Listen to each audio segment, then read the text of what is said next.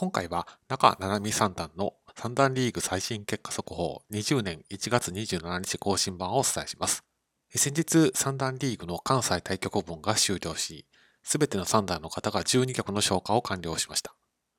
成績は伸び悩んでいますので、高級点を回避できるかというのも気になりますし、復調モードへ転じたのかといったところも気になります。注目の結果ですけれども、これまで10局を消化し、2勝8敗という成績になっています。間に7連敗を喫してしまって、黒星が大きく先行している状況です。2局ですけれども、残念ながら2連敗となってしまいまして、2勝10敗という成績になってしまいました。高級点を2回取ると、2段へ高級となってしまいますけれども、高級点の勝ち星の目安は4勝となっています。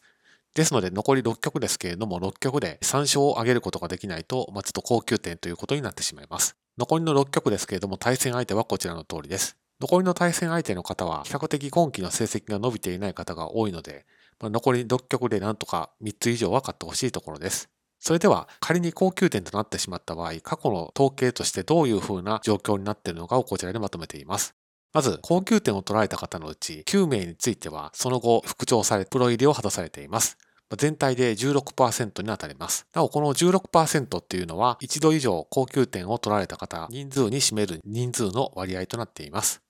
2段へ高級してしまった方は1名だけいらっしゃって、その方はその後もう一度3段へ復帰をされています。現在も3段リーグに在籍されている方は8名で、全体の14%に当たります。その後、残念ながら、まあ、プロ入りを果たすことができず、えー、奨励会大会となってしまった方は38名で、全体に占める割合は68%となっています。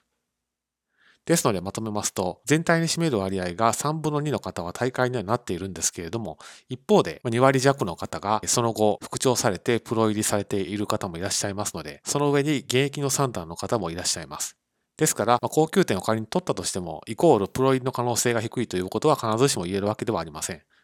ですので、今期の残りの課題としましては、なんとか6局のうち3勝以上は勝って、とりあえずは可能な限り5割に近いところで今期を終えるといったところを目指してほしいなというふうに願っています。